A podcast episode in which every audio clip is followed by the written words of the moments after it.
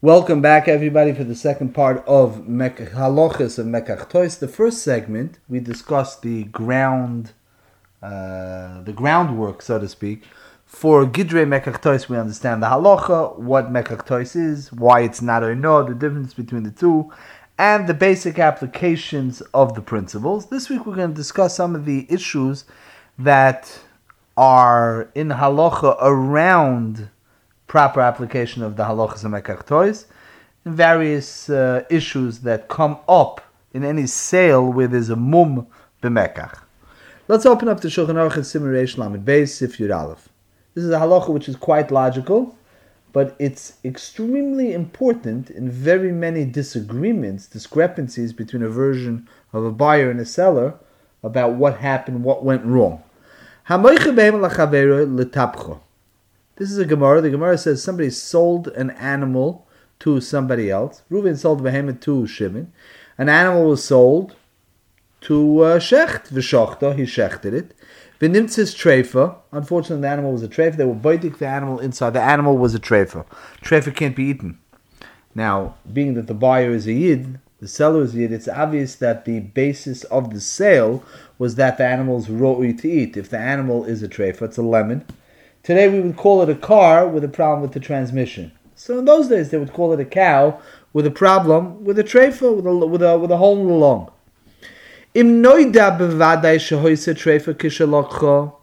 If we can ascertain that the treifa was there, bishas, the animal was sold. That means like this. I bought an animal, I'm making a chasna tomorrow, and I check the animal today after buying it in the market. Mishnah increases from Gamliel. The other Tanoim went to the market to buy behema, and they took it straight to the sheikhet and they shechted it. So there's they open up and there's a problem there. That problem is the type of problem that didn't happen in the last three minutes. It certainly is a problem that was there a few days ago. How, how do you know for sure? So the Shulchan gives a case. It could be any other case, but this is certainly a, a one case. There's a hole in the stomach, in the lining of the stomach, that renders an animal treifa. The hole is crusted over. Now that crust is a scar. Scar tissue does not develop in five minutes. It takes at least three days. It's at least three days from when that treifa uh, came about. Im kono toich shloisha he bought it in the last three days. Have a mekach tois. Adam. He has to get back the money. V'im loy kono toich. Let's say he bought it a week ago, so now you have no idea because it's not obvious that it happened the last uh, that it happened a week ago. There's a hole in the stomach, but it's not crusted over. You have no way of knowing when he ate a nail and it perforated the stomach lining does have a suffix. Im nikiv shloisha im lav.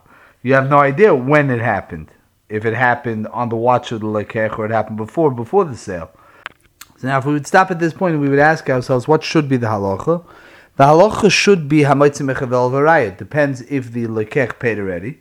So then, for him to demand money back from the moicha, the moicha could tell him hamaitzi mechavel v'rayit. If he had, if he paid, if he hadn't paid yet, so then he can say, I'm not going to pay you. Misafik, take back your dead cow, your shechted cow, which is a treifa, and uh, I'm not going to pay you for it.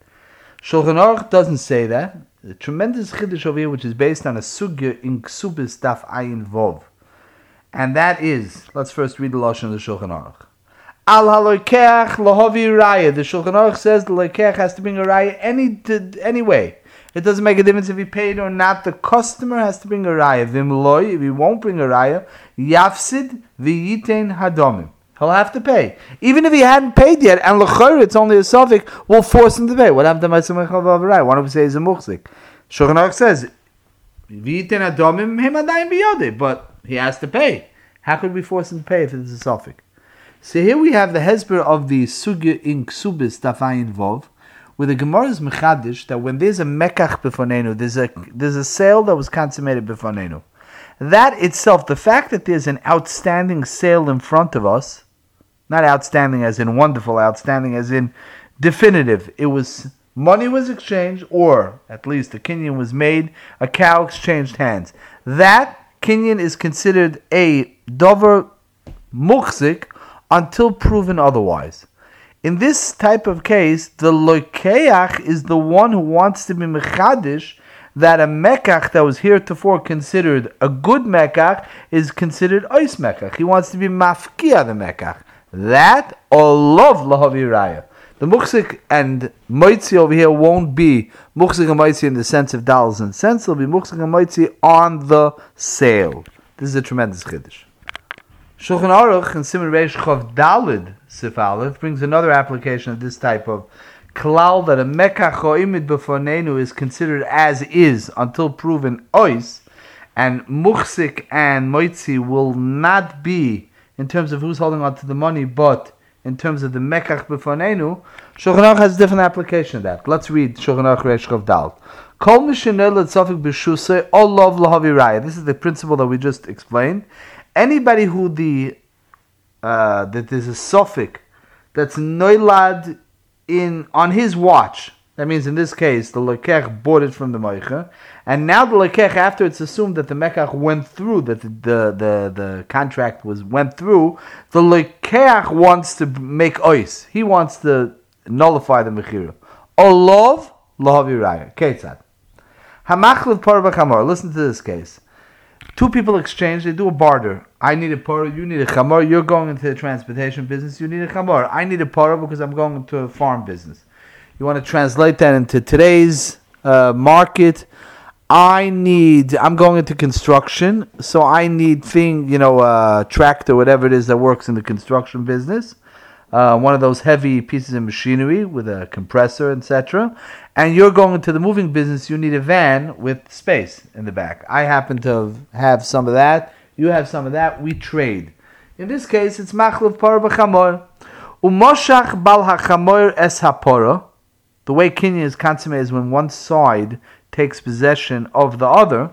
In this case, the balachamor taking possession of the para. The para belongs to the former balachamor and the chamor automatically is in exchange belongs to the former balapara.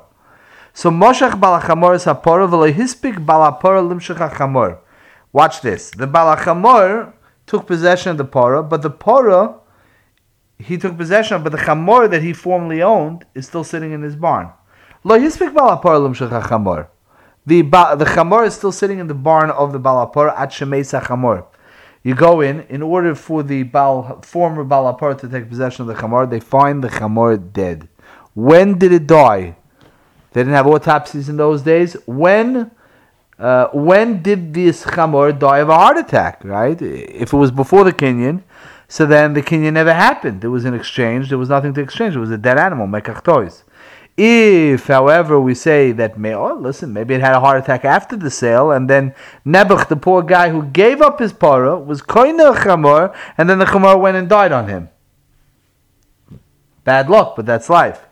Al bal hachamor raya shahoya chamor b'shas. The balachamor has to bring a raya. That is the former balachamor has to bring a raya that the. I'm sorry, not the former balachamor. The former balachamor, yes. The former balachamor has to bring a raya that the chamor was still alive at the time of the sale. Why is that?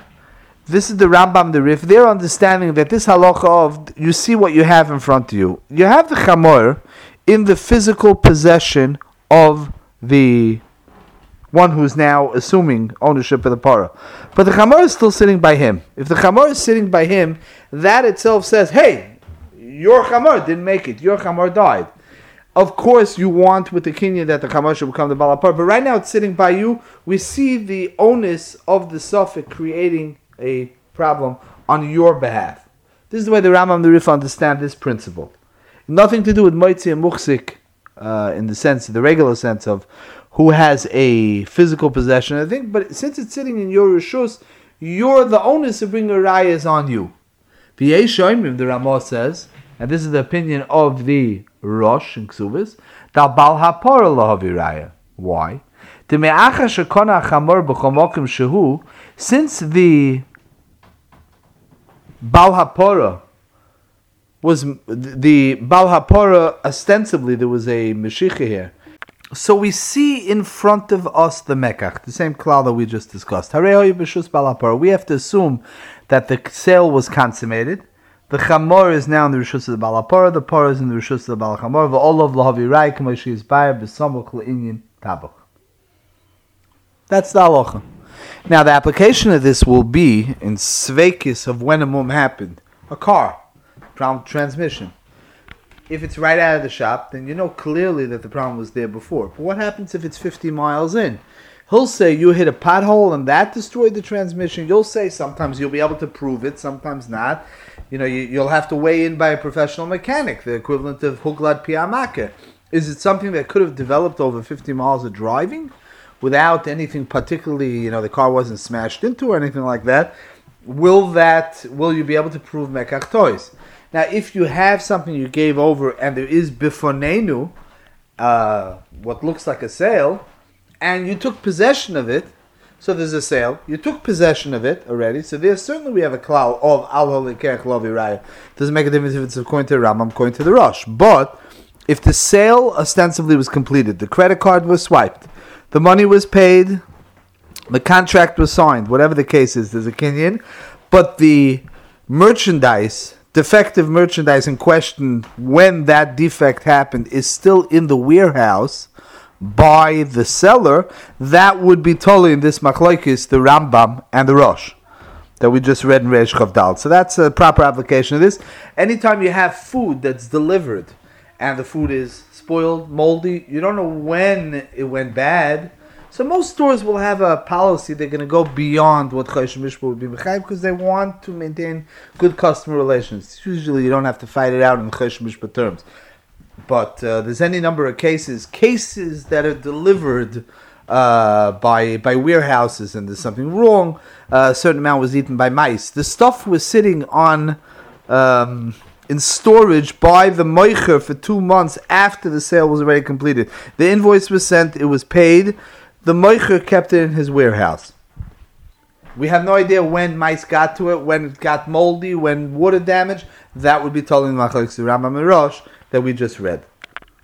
Just to clarify, I use the terminology Rambam and Rosh.